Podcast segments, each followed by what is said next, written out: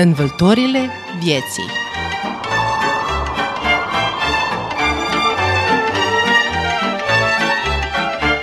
Învâltorile vieții Bună seara și bună vă fie inima, stimați ascultători! Bun găsit la emisiunea care scoate în evidență sentimentele și gândurile cele mai profunde ale omului, învâltorile vieții. Numele meu este Carmen Sabina Walge Adamovici și vă invit ca să continuăm pe drumul vâltorilor pe care le-a trecut invitatul nostru, Iulian Ursulescu, cunoscut regizor în rândurile românilor. Săptămâna trecută ne-a povestit despre copilărie, iar în ediția de astăzi vom auzi cum a ajuns Iulian Ursulescu la București, amintiri din perioada studenției, cum s-a angajat la televiziune, apoi provocări la realizarea unei piese de spectacol și, nu în ultimul rând, cum iubește un tată, dar cum un bunic. Vă dorim audiție plăcută!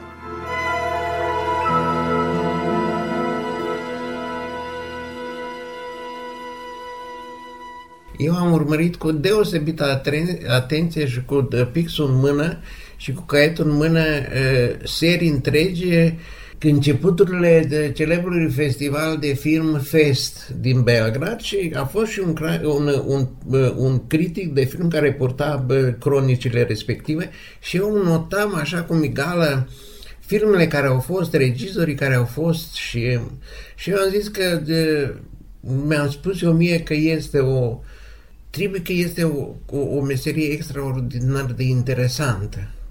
Meseria asta de regizor. Dusul ăsta la București a fost o adevărată aventură. O mers sora mea cu mine. Eu am fost la 19 ani. Dar unul din lucrurile care mi-au rămas așa ca un, cum să spun eu, iar așa ca un mic detaliu. Nu prea ne-am luat noi ceva țoale, adică garderobă, știi? Și ce mă amintesc că nu aveam ciorap, de exemplu. Aventura a fost că noi pur și simplu le-am dus în București la pentru prima dată, fără să cunoaștem absolut uh, cum și ce. Ceea ce mă amintesc de mersul la București este că am dormit pe culoar. Cum să spun, întins pe culoar cu o, ceva sub cap, pentru că au fost, au fost plin trenul, s-a fost perioada ceaușisă. Sora mea și-a găsit aici un loc într-un compartiment și eu în fața compartimentului dormeam pe culoar de la Timișoara la București. Am avut un foarte mare noroc ă, ăsta, că am avut, am cunoscut, nu știu prin ce împrejurare, o familie deosebită, o familia Stoian. Domnul Stoian și doamna Stoian, niște domni din aia de modă veche din, din Timișoara, prin cineva. Și am rămas prieteni în continuare și eu mă duceam pe la ei și toți noi, ne și sora mea și bărbatul ei, ne duceam pe la ei la Timișoara și eu când am început studiile mă duceam pe la ei și dormeam la ei și le duceam, nu știu, atunci perioada aia le duceam ce le lipsea lor de la vegeta până la nu știu ce, tot le duceam cafea și așa mai departe. Foarte interesant este faptul că a rămas, a rămas în relații foarte bune pe tot parcursul a patru ani cât am fost student uh, la uh, București și când veneam spre Timișoara, mai dormeam la ei sau mă opream la ei sau ca să-i văd pur și simplu că mi-au fost niște oameni foarte dragi. Fata lor, Mona, a fost profesor universitar, cred că a predat franceza la facultate și fata lor, după Revoluție, S-a recăsătorit, că primul soț a fost divorțat, s-a recăsătorit la București, a intrat în politică. Și Mona Muscă, într-o perioadă relativ lungă, intrând în politică, a fost ministrul culturii. Și Mona Muscă, cum să spun eu, a venit la un moment dat și la și în spațiile noastre că a venit să viziteze Libertatea și atunci am, am, am dus special pentru că pe mine directorul Libertății nu a chemat, măcar că i-am spus că eu o cunosc personal pe Mona Muscă și că suntem prieteni, suntem în, în relație de pertu. Și atunci ne-am revăzut. Una din politicienile de, pe vremea după Revoluție, care nu s-a schimbat absolut, care n-a fost infatuată, n-a fost obraznică și știu că în perioada cât a fost ministrul culturii au făcut niște lucruri foarte bune. Eu, eu ca om foarte modest și foarte bine crescut, bine crescut de mama mea și de sora mea, n-am apelat niciodată la ea să-mi facă pe un favor și să intervină pentru mine pentru ceva. Am ajuns la București, în Gara de Nord, unde Gara de Nord enormă, noi practic nici n-am știut unde, ne, unde să, cum să ne ducem. Atunci am întrebat, bineînțeles, cum ajungem în centru. Și atunci ne-au răspuns oamenii. Am ajuns în centru și acolo în centru am întrebat unde este IATC-ul, adică Institutul de Artă Teatrală și Cinematografică Ile Caragiale. Și până la sfârșit am aflat de la cineva care ne-a dus la studioul Cassandra. Studioul Cassandra fiind studioul, scena uh, studenților, unde studenții, studenții își dădeau examenele de diplomă sau unele examene de parcursul școlarizării. Și de acolo, când am ajuns la studioul Cassandra, ăștia ne spun, a nu, deci sediul Academiei Institutului de Arte nu este, nu este aici, aici este doar scena Institutului. Trebuie să mergeți acum să vă întoarceți și vă duceți în centru și vă duceți la Teatrul Național Ile Caragiale și acolo, în Teatrul Național, este sediu. Am ajuns la secretară, am spus despre ce este vorba și prin jocul întâmplărilor am cunoscut un, un uh, student care era deja în anul 2, 3, 3 s-ar putea la regie film și care secretarul l-a lucrat pe, de, pe studentul respectiv să ne ajute într-un fel, să ne explice, să ne, să ne într-un fel să ne îndrume. El se numește Copel Moscu, au terminat, au făcut regie film, între timp, după Revoluție, au făcut niște filme extraordinare, filme documentare și s-a făcut și este ani în șir, acum profesor la, de regie, este și el la o vârstă avansată, ceea ce îmi pare foarte rău este că n-am păstrat eh, legătura cu el și contactul. Și acest Copel Moscu, studentul ăsta, ne-a ajutat, ne-a dus în primul, în primul rând să mâncăm ceva și atunci să încerca să găsim un hotel. Culmea, nici un hotel nu avea locuri. Adică n-au vrut să ne primească pentru că am fost cu pașaparte Pur și simplu, nu, că asta a fost. Nu, așa a fost politica. Nu au vrut să ne primească în hotel, să dormim în hotel, să plătim hotelul și să dormim acolo. Și uh, uh, omul ăsta care ne-a întâlnit prima dată ne-a luat la el acasă și ne-a dus la el acasă și ne-a culcat la el. A fost deja căsătorit.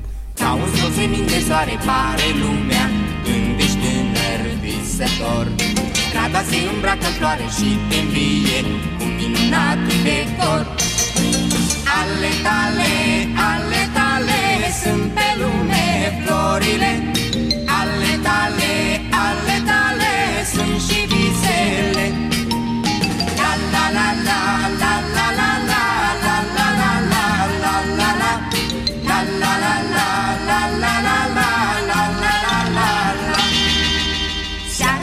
pe drum de lună și de stele Bați la poarta dragostei.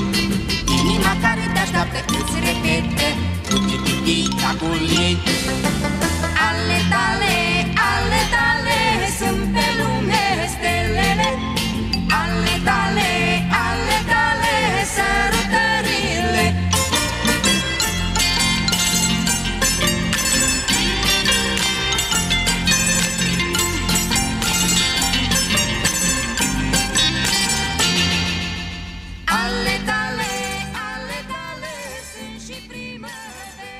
Perioada studenției de patru ani la București a fost la început extraordinar, extraordinar de grea.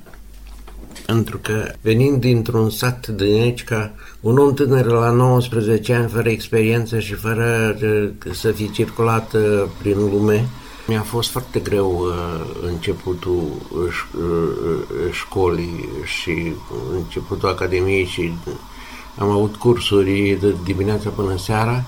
Am avut un profesor foarte strict. Uh, în primul an am făcut și regie film și regie teatru. Din uh, anul 2 uh, ne-am hotărât care regie film, care regie teatru și din Serbia au mai fost răposații soții Guzina și profesorul tot vremea ne zicea voi sârbi. Și era foarte strict. Cursurile erau de dimineața de la 8 până spre după masă asta și profesorul așa pe ascuns avea o scrumiră făcută din hârtie și trăgea la tutun acolo unde ne ținea cursuri în Teatrul Național și unii mai adormeau la cursuri mele, mă cădea capul și atunci el zicea, ia du-te tu, fă și te spală pe ochi. Mi-a fost foarte greu în primul an pentru că adaptarea a fost foarte, foarte dificilă. În primul rând că am stat într-un cămin la capătul Bucureștiului, în uh, cartierul militarii și îmi trebuia mai mult de o oră.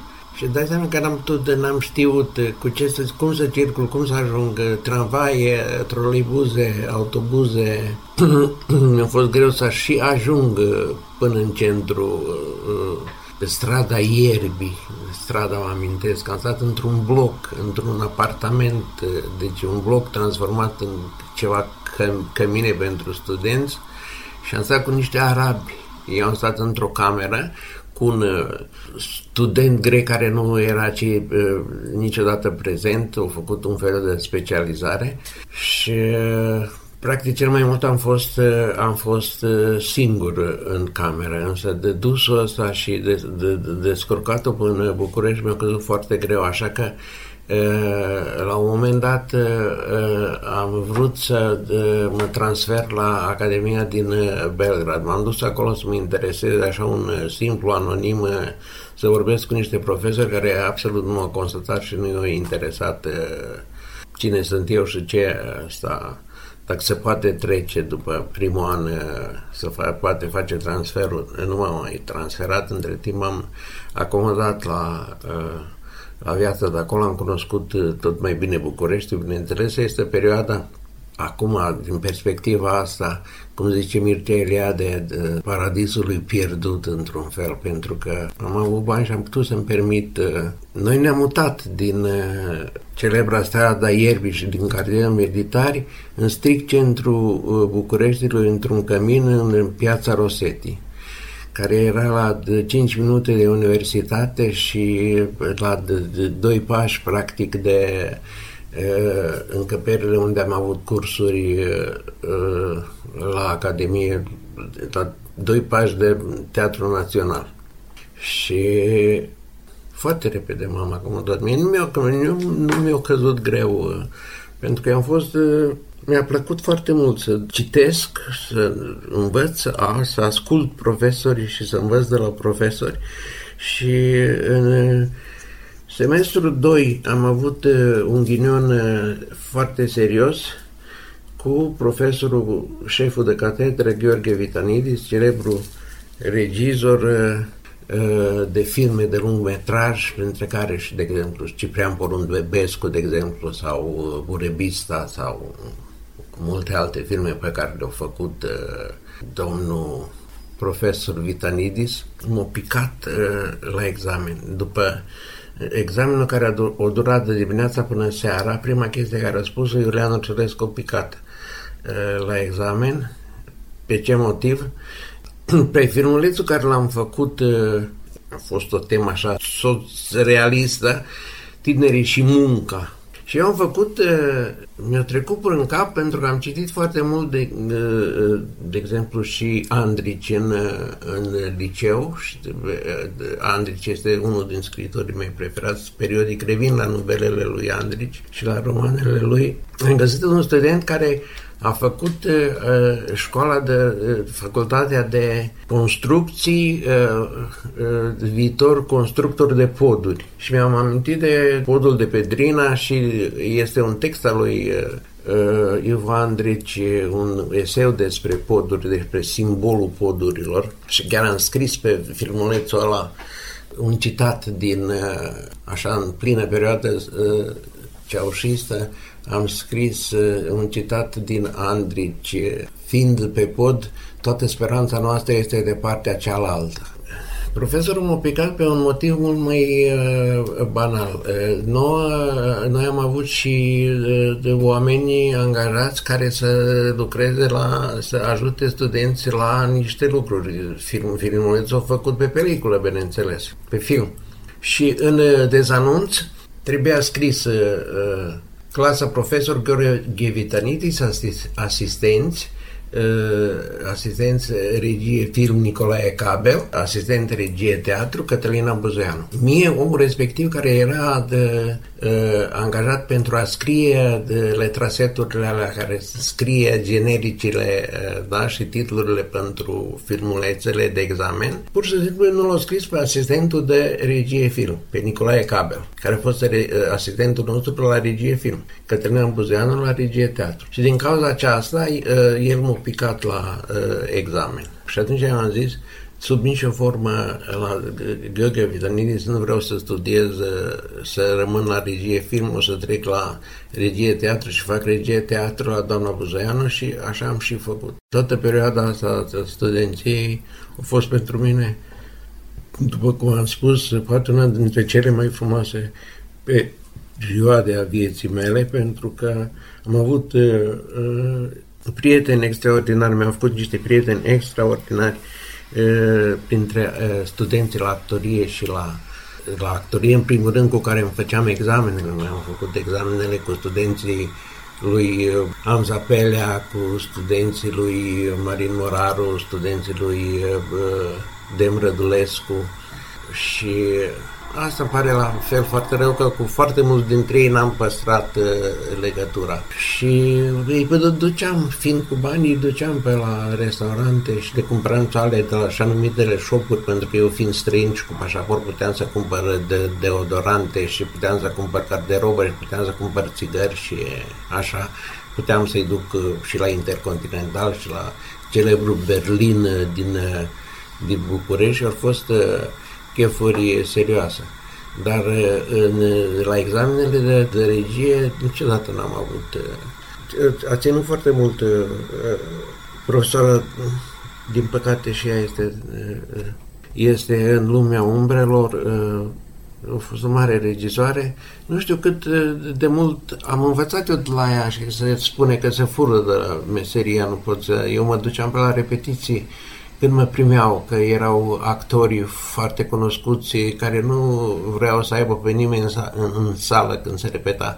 Când am făcut, a făcut un spectacol niște țărani după Dinu Săraru, care a fost uh, directorul Teatrului Mic atunci. Pe atunci Teatrul Mic era unul dintre cele mai puternice teatre din București. Am fost la repetițiile celebrului spectacol uh, Uh, să îmbrăcăm pe, pe cei goi făcut de domnul Buzoianu al lui Pirandello la, de, la spectacolul mare care a, a fost uh, și la Bitefu din Belgrad, uh, Maestru și Margareta pe Bulgakov, am văzut în București, am văzut și am trăit niște momente absolut ieșite din comun de o împlinire sufletească și bucurie sufletească și dragoste pentru arta spectacolului, văzând spectacole celebre în perioada aceea. Am văzut spectacolele lui uh, Liviu Ciulei. Spectacolele Doamne Buzoian au fost toate ăsta, deosebite. Am văzut uh, mari actori pe scena și, bineînțeles, pe scenele de, din uh, București și, bineînțeles, la unele spectacole mă duceam și de mai multe ori. De, am intrat cu carnetul de student, de exemplu, spectacolul lui Liviu Ciulei, uh, Furtuna lui Shakespeare, cu niște nume mari a scenei românești. Uh, l-am văzut, l-am văzut de vreo de două, trei ori spectacolul Doamne Buzoianu, Maestru și Margareta, la fel de două, de trei ori. Deci eu de weekenduri când nu aveam cursuri, eu eram, eu, am f- eu mergeam din teatru în teatru, făceam, făceam un program așa ca să pot să văd cât se, poate, cât se poate mai mult. Cei nu trăim la timp, nu mai trăim niciodată. Cred că am trăit uh, uh, la timp uh, și din plin uh, perioada de cei patru ani. Foarte interesant că am avut relații și la biblioteca institutului și erau două doamne la care le duceau cadou, de exemplu, la un moment dat Ruth Budincă de la noi, că la ei nu exista. Luam cât, câte am vrut eu ca să citesc, să mă pregătesc pentru examene, însă ceea ce este un moment la fel foarte important asta, pentru mine este că pe vremea aceea ceaușistă, și cărțile se vindeau pe sub mână la librării. Cum apărea un titlu nou, orice apărea dacă nu aveai relație la librărie și eu umplând pe la toate librăriile și știind toate librăriile din București, eu mi-am făcut relații la vânzătoarele de acolo. Și ele îmi lăsau mie cărți așa sub raft ca să pot să le cumpăr. Și am cumpărat extraordinar de multe cărți. Profesoara mea a vrut cu orice preț să mă trimite, nu să-mi fac examenul la Studio Casandra, celebru Studio Casandra, unde am ajuns prima dată, și să mă duc la, la Piatra Neamț să, să fac la teatru din Piatra Neamț.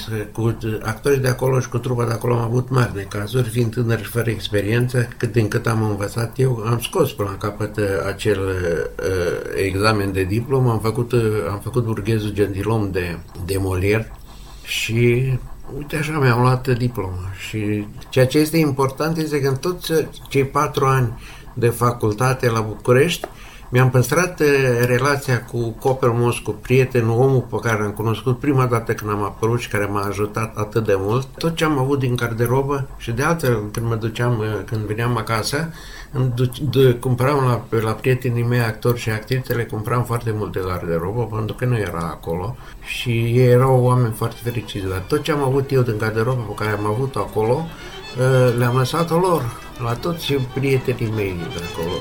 Deci asta a fost și am revenit acasă. De-aș mai duce-o până la toamnă, Leliță Ioană De-aș mai duce-o până la toamnă, Leliță Ioană Să mă duc din cramă în cramă, Leliță Ioană Să beau vin, să mânc pastramă, Leliță Ioană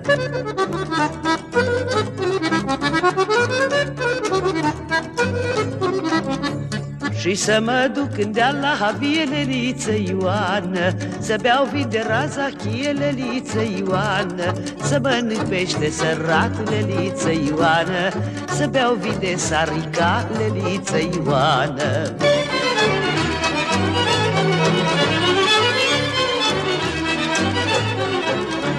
Că bună-i vinul, mult îmi place Leliță Ioană.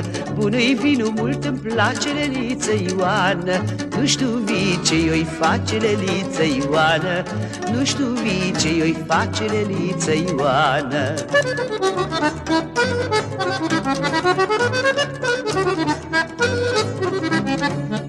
Și-oi călca-o cu piciorul Eliță Ioană. Și-oi călca-o cu piciorul Eliță Ioană.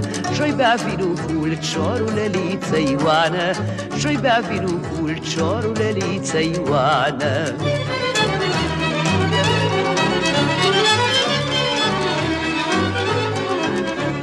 Dar m-am jurat că noi mai beleliță Ioană. M-am jurat că noi mai beleliță Ioană. Dar eu nu mă pot ține leliță Ioană. Dar eu nu mă pot ține leliță Ioană. Că m-am jurat că noi mai beleliță Ioană. Și eu nu mă pot ține leliță Ioană. Cred că am fost în jur de un an de zile acasă. Am făcut la Echeni ne-am făcut un spectacol, pe urmă am mai făcut două. Cam după un an, cred că uh, am zis, mă duc la televiziune și o caut, caut pe Maria Marici. Pentru mine Maria Marici a fost uh, omul bun din Secioan, este un text al lui Brecht. Pur și simplu m-am dus la televiziune și am căutat-o, necunoscând-o, și să-i spun că eu sunt cu tare și cu tare și că aș vrea și eu să lucrez dacă se poate. Maria Marici, care nu m-a cunoscut, m-a cunoscut prima dată, a zis, bine, hai, hai să mergem, hai să trecem, lângă noi sunt slovaci. Slovacii au rămas uh, redacția slovacă, au rămas fără regizor. Hai să-i întrebăm dacă vor să, uh, angaj, să te angajeze. Și m-au angajat pe, la început pe timp uh, limitat, uh, pe contract, și după ce am făcut armata, am venit să-i văd, am venit într-o, într-o, într-un concediu cu obligatoriu din armată și slovacii m-au întrebat dacă vreau să mă, să mă, să mă angajeze pe timp nelimitat. Deci fără nicio uh, pile de relații, cunoștințe, nu ce nu știu cum, uh, slovacii pur și simplu m-au întrebat dacă vreau să mă, vreau eu să fiu angajat la ei și să lucrez la ei. Eu am spus că accept și uite așa am rămas 30 de ani sau mai mult, adică toată viața mea profesionistă s-a desfășurat în televiziune. Și pe urmă, când uh, le-a apărut la un moment dat un student, unul care a terminat regia, un slovac, am trecut la români și slovacul respectiv a rămas la ei și pe urmă s-au mai schimbat lucrurile. Atunci am început să lucrez pentru români. Maria Mariș m-a luat la un moment dat când am făcut nunta din... Am făcut un film documentar pe scenariul lui Nița Frățilă, nunta din Petrovăsăla sau ceva așa, documentarul artistic și m-a luat să lovesc clacheta. Asta cred că înainte de a mă angaja. Și pe urmă am fost și asistentul ei, adică regizorul secund la Tinerețea Frântă. Făceam în fiecare an câte un spectacol ăsta, cu trupele de amatori. Până la ora actuală am făcut în jur de 30 de spectacole. Am făcut primul spectacol uh, profesionist la când, la, uh, în, în anul când s-a înființat scena profesionistă românească de la Teatrul din Vârșeț, uh, Teatrul Descompus Omul Ade de Gunoi. Un spectacol așa care l-am făcut la maximum cu foarte mult ambiție și au fost condiții foarte bune pentru că a fost bugetul foarte mare. A fost jucat am fost obligați să se joace de 10 ori. Nu avem actori amatori, actori fără școală, fără academie, însă în schimb a jucat și Silvia Pincu și Cătălin Ursu, actor de la teatru din Timișoara și am avut eh, pe Ion Secheșan eh, din Uzin, foarte bun actor, eh, Florina Petroi, Ionica Cugia, Mircea, Omoran Carincel, din păcate nu mai este și uh, ceea ce este important uh, este că, de exemplu, mie mi-a scris muzica pe bani puțini, muzica uh, scrisă special pentru spectacol, uh, Ionel Petroi, compozitor de la Paris, de altfel de origine din uh, din Uzdin, actualmente trăiește în America. Ceea ce este uh, bine de afirmat este că, pe urmă, la acest spectacol am început cu fiertatul uh, uh, Petru Cârdu, din cauza afișului. Am avut niște divergențe și pe urmă nu mă mai chema să montez la scena profesionistă. Petru Cârdu a fost un mare intelectual și a fost uh, coordonatorul scenei, însă un om, din păcate, foarte dificil, foarte rugolios, un, un erudit care a făcut din uh, Cov și editura Cov, o, o editură extraordinară. Am mai făcut după aceea de, de, două spectacole după textele lui Mircea Meonescu. Am făcut un spectacol care se numește Animalul acel om, acest om ciudat. Acest spectacol a fost prezent la un festival a teatrelor din Balcan și a fost declarat ca cel mai bun spectacol uh, din Balcani. În ceea ce privește spectacolele cu spectacolele cu românii de aici, uh, am făcut spectacole foarte interesante, însă ceea ce este foarte trist este faptul că, într-un fel, sunt spectacole spectacole unicat sau se, la zilele de teatru uh, se joacă o singură dată și se joacă în festival și gata. Uh, am făcut la Nicolinț, unde m-am simțit foarte bine. Am făcut trei spectacole. Uh, am, uh, am fost în familia Greoneanț, Pavel Greoneanț. Acești oameni au fost într-adevăr deosebiți. Primul spectacol care l-am făcut se numește Ivona Principesa Burgundiei de Vitor Gomrovici. Un, un text foarte special și greu. Și am fost eu cu ideea că noi pe Ivona asta, care e un personaj care nu vorbește nimic, în rest toți ceilalți vorbesc, am avut o idee că să tragem o, o, o sârmă de oțel de sus de la balcon până la, până la scenă ca să coboare de Ivona într-un scăunel, să coboare de acolo de sus până jos pe scenă. Și a reușit, numai că nu am dărâmat teatru. Marinică Corneanu o făcut și chestia asta. Am vrut să amintesc că, apropo de bucuriile și necazurile și, de, și, și vâltorile prin care am tot trecut. Spunem, urcușuri și coborâșuri în realizarea da. spectacolelor. Da. De exemplu, am făcut la, la un moment dat la Reșița, La teatru din rest, a două spectacole. Am făcut uh, un spectacol, un text sărbesc pe care l-a tradus uh, Niculina, Paradoxul al lui Nevoi Șaromcevici. El a fost uh, un spectacol care a avut mare succes. Noi când am ieșit, uh, cum să spun, sala a fost arhiplină. Spectacolul ăla, în uh, final, a avut ovații. P- până să ajungem la aceste ovații. Eu m-am chinuit extraordinar de mult cu acești uh, actori. Pe urmă mai, m-au mai chemat odată și m-am dus să fac acest uh, gunoier care a fost uh, și la Novisad și l-am și filmat și îmi pare bine că l-am filmat. Cu cei patru, cu cei doi actori am avut mari.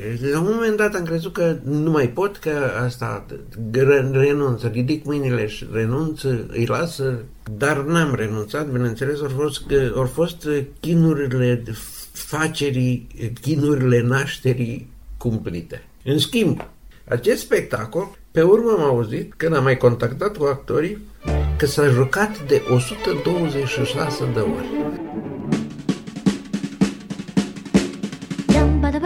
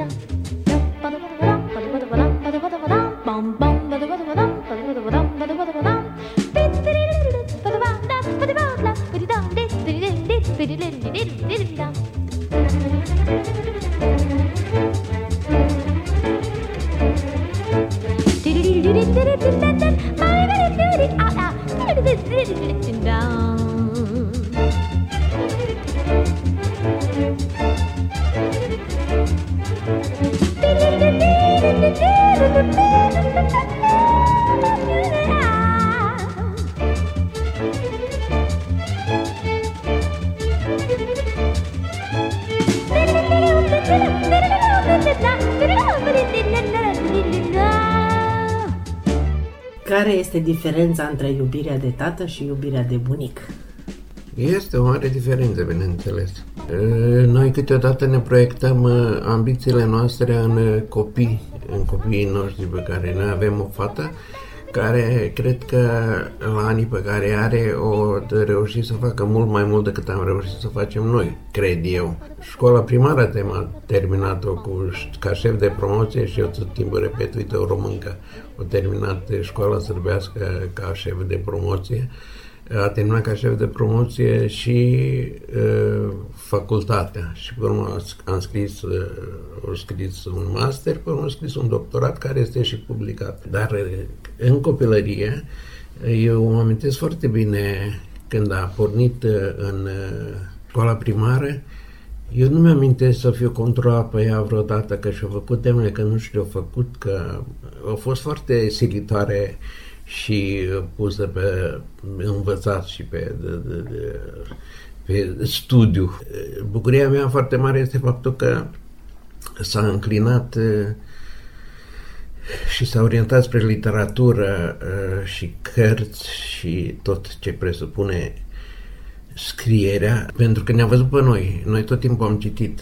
Am început și să citească uh, Agatha Christie. Mi-a plăcut Agatha Christie, de romane polițiste și uh, a început să scrie și ea niște povestioare și atunci am început să ne jucăm. De exemplu, noi, uh, uh, Niculina și cu mine, am dat uh, trei cuvinte care ne-au căzut în cap. Aiurea, niște trei cuvinte. Și ea trebuia să scrie o poveste în care să folosească cele trei cuvinte. Și până la capăt au scris niște povestioare așa numite polițiste, Stone și pisicile pestrite care, pe care au scos-o în, în, școala, în școala primară. Pe urmă a făcut liceu, liceu din Carlovții. Însă, ca fapt divers, foarte interesant, cum îți educi copilul. Au avut o fază când fugeau de la, de, de la educația fizică, la sport. Nu le plăcea. Și se ducea toată clasa, dispărea, profesorul rămânea singur. Deci, zis, mi-au zis într-o, într-o zi că uh, mă cheamă diriginda asta care și ea au fost profesoară de engleză. Mă cheamă diriginda ceva să te duci, eu vreau să vorbească cu tine, să te duci la până la Carlos îi pui ce vrea. Păi nu, trăg vrea să vorbească cu tine. Zic, bine, acum mă duc. Și mă duc la dirigenta și ce zice respectiva profesoară. Oana o are, uh, are nemotivate la educația fizică și s-or cam adunat. Și uh, dumneavoastră ați putea ca părinte să-i motivați aceste absențe de la ore, uh, că altfel o să primească patru la comportament sau la ce, cum îi zice la acolo, purtare. la purtare. Și eu așa scurt, concis, am spus nu-i motivez. Că eu nu știu că ei au fugit de la educația fizică. Asta e greșeala ei. Și în anul respectiv au avut patru la comportare. Câteodată trebuie să fim, să știm cum uh, ne creștem uh, uh, copiii și nu trebuie să le permitem. Tot timpul i-am repetat, obligația ta este școala.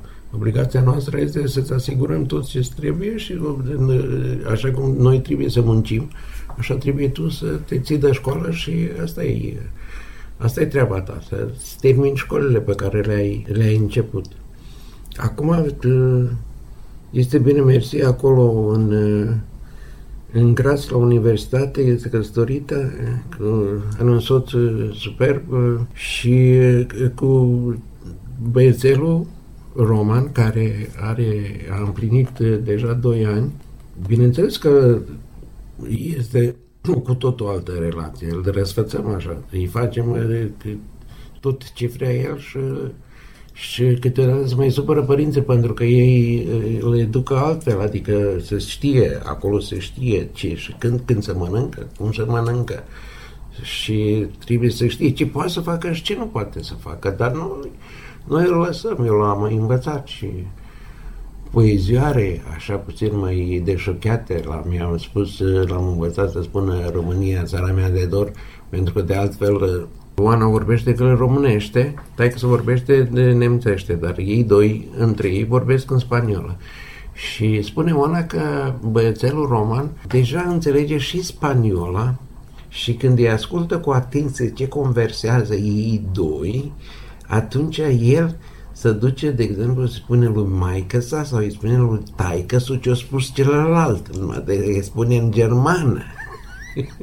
Eu mă amintesc foarte bine de toate perioadele pe care le-am trecut cu destrămarea țării și mă duc de perioada bombardărilor și mă amintesc de țările cumplite și de perioadele alea cât au fost bomba, au fost, căzut bombe peste Novi Sad, că uh, fata mea și prietenul ei din școala primară de la etajul 10 dormeau aici împreună la Oana în cameră și se, când se auzeau bubuiturile se propteau de, de stâlpul ăsta așa și se strângeau și tremurau ăsta. Deci au fost, au fost perioade grele, dar cum să spun eu, țara, patria mea este limba română. Eu trăiesc aici și ce îmi lipsește foarte mult este că nu am ocazia să stau de vorbă cu oameni mult mai deștepți decât mine. Pentru că asta este și asta este o inspirație. Radu Paraschivescu a tradus din engleză, italiană, franceză 100 și ceva de titluri cât de mult a muncit omul ăsta? Mircea Cărtărescu a fost, a fost oaspete la noi la Festivalul Internațional de Poezie cu Mircea Cărtărescu, Oana și cu mine. Oana a pregătit întrebările, am făcut un interviu special pentru de, de, programul cultural al de, televiziunii de dată, pentru programul cultural am făcut elita literaturii e, e, sârbești contemporane. Am, am făcut în jur de 30, cred că, de emisiuni cu un ziar, ziarist, scriitor, eseist, George Rande. Curiile astea sufletești când cunoști oameni atât de bine formulându-și gândurile și de tot ceea ce vorbesc, este o bogăție. Bogăția asta sufletească și bucuria asta de a cunoaște oameni mai deștepți și oameni deosebiți, care de altfel sunt niște oameni foarte simpli. Oamenii complicați sunt oamenii, doar oamenii complexați. În esență, ceea ce îmi lipsește foarte mult îmi lipsește, de exemplu, o librărie cu cărți românești, ca să pot să rătăcesc printre aceste cărți.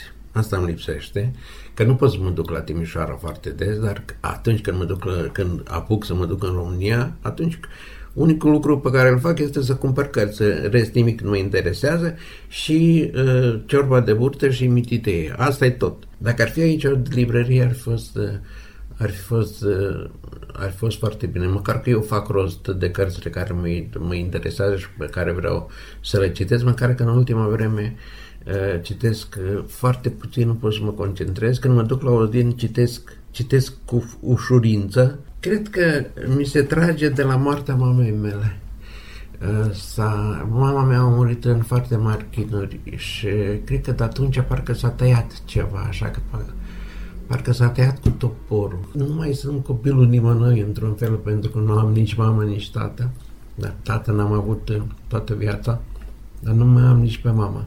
Și din cauza asta îmi cade foarte greu să mă duc la ECCA. Ceea ce mă deranjează cel mai mult e uh, și mi-a, mi-a căzut imediat uh, în, uh, în gând este că este de, uh, ne-am înstrăinat foarte mult, că este tot mai puțină cum să spun eu, dragoste pentru aproape, pentru dorința de a face bine. Proverbul la românesc, știi, zice, suferă și pătimește și o să auzi cum iarba crește. Ori doar prin suferință și patimă vei auzi ce nu aude nimeni. Uite, eu, de exemplu, nu aș vrea să sufer și nu, vrea, nu aș vrea să sufere și nici apropiații mei, nu familia, ci oamenii în general. Am senzația că noi trăim într-o perioadă de mancurtizare, de ștergere a, a tot ceea ce a, presupune individualitate ceea ce presupune uh, uh, a fi om bun, ceea ce presupune a, a, a, a-ți iubi aproapele, ceea ce presupune a fi om. Și cu toate aceste gânduri, Iulian Ursulescu de acum, ce ar spune tânărului Iulian, dacă ar putea? Nu știu, uh, uh, cum să spun eu, uh, Uh, cu ani vine și experiența. Îmi pare rău că n-am fost mai copt la anii care i-am uh, petrecut uh, lucrând în televiziune și că nu m-am bătut mai mult să fac niște lucruri, pentru că mai sunt niște ratări, să nu le mai amintesc. Fiecare își poartă o cruce. Dar uh, de ce neapărat crucea aia trebuie să presupună suferință? Mă bucur că în urma mea rămâne o fată deosebită și sper să nepotul meu să o ia pe calea uh, de, de, de, aia a literaturii și a puterii de a, de a se forma ca un om bun, un om care să se gândească la aproapele său și să gândească și la pâinea apropiului uh, său, pentru că nu uh, banii sunt importanți în esență, ci de echilibru, e un echilibru sufletesc și de mulțumirea că uh, n-ai trecut uh, întâmplător. Pentru că oricum suntem doar trecători în lumea aceasta.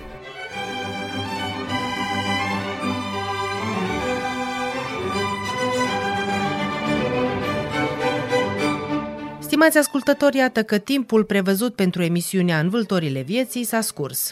La buna desfășurare a emisiunii au contribuit redactorul emisiunii Carmen Sabina Walge Adamovici, redactorul muzical George Planianin, iar la pupitrul tehnic Dragan Vujanovici. Următoarea noastră întâlnire, când vom porni prin alte vâltori, este pe 7 noiembrie.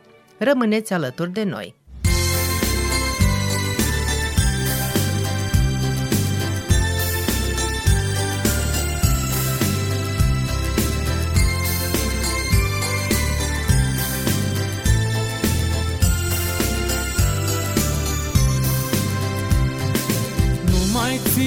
mai ție, fată, ca o păpădie, Am să-ți cânt pe lemne seci, Am să-ți cânt să nu mai pleci.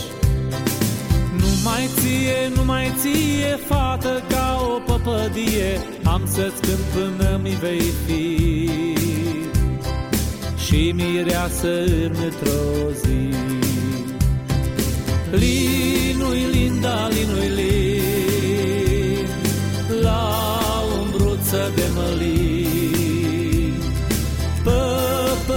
sub căpătâi.